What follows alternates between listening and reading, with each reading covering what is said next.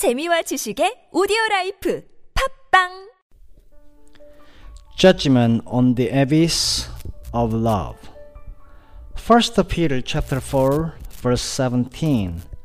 For the time is come that judgment must begin at the house of God.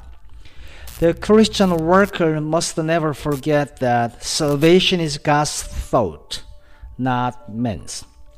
Therefore, it is an unfathomable abyss. Salvation is the great thought of God, not an experience.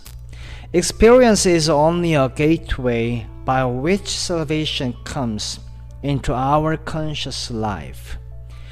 Never preach the experience, preach the great thought of God behind. When we preach, we are not proclaiming how man can be saved from hell and be made moral and pure. We are conveying good news about God. In the teachings of Jesus Christ, the element of judgment is always brought out.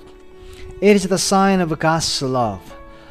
Never sympathize with a soul who finds it difficult to get to God. God is not to blame. It is not for us to find out the reason why it is difficult, but so to present the truth of God that the Spirit of God will show what is wrong.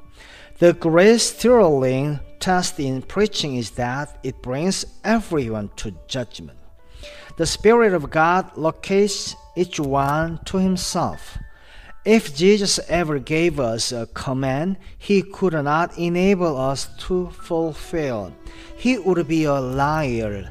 And if we make our inability a barrier to obedience, it means we are telling God there is something he has not taken into account. Every element of self reliance must be slain by the power of God. Complete weakness and dependence will always be the occasion for the Spirit of God to manifest His power.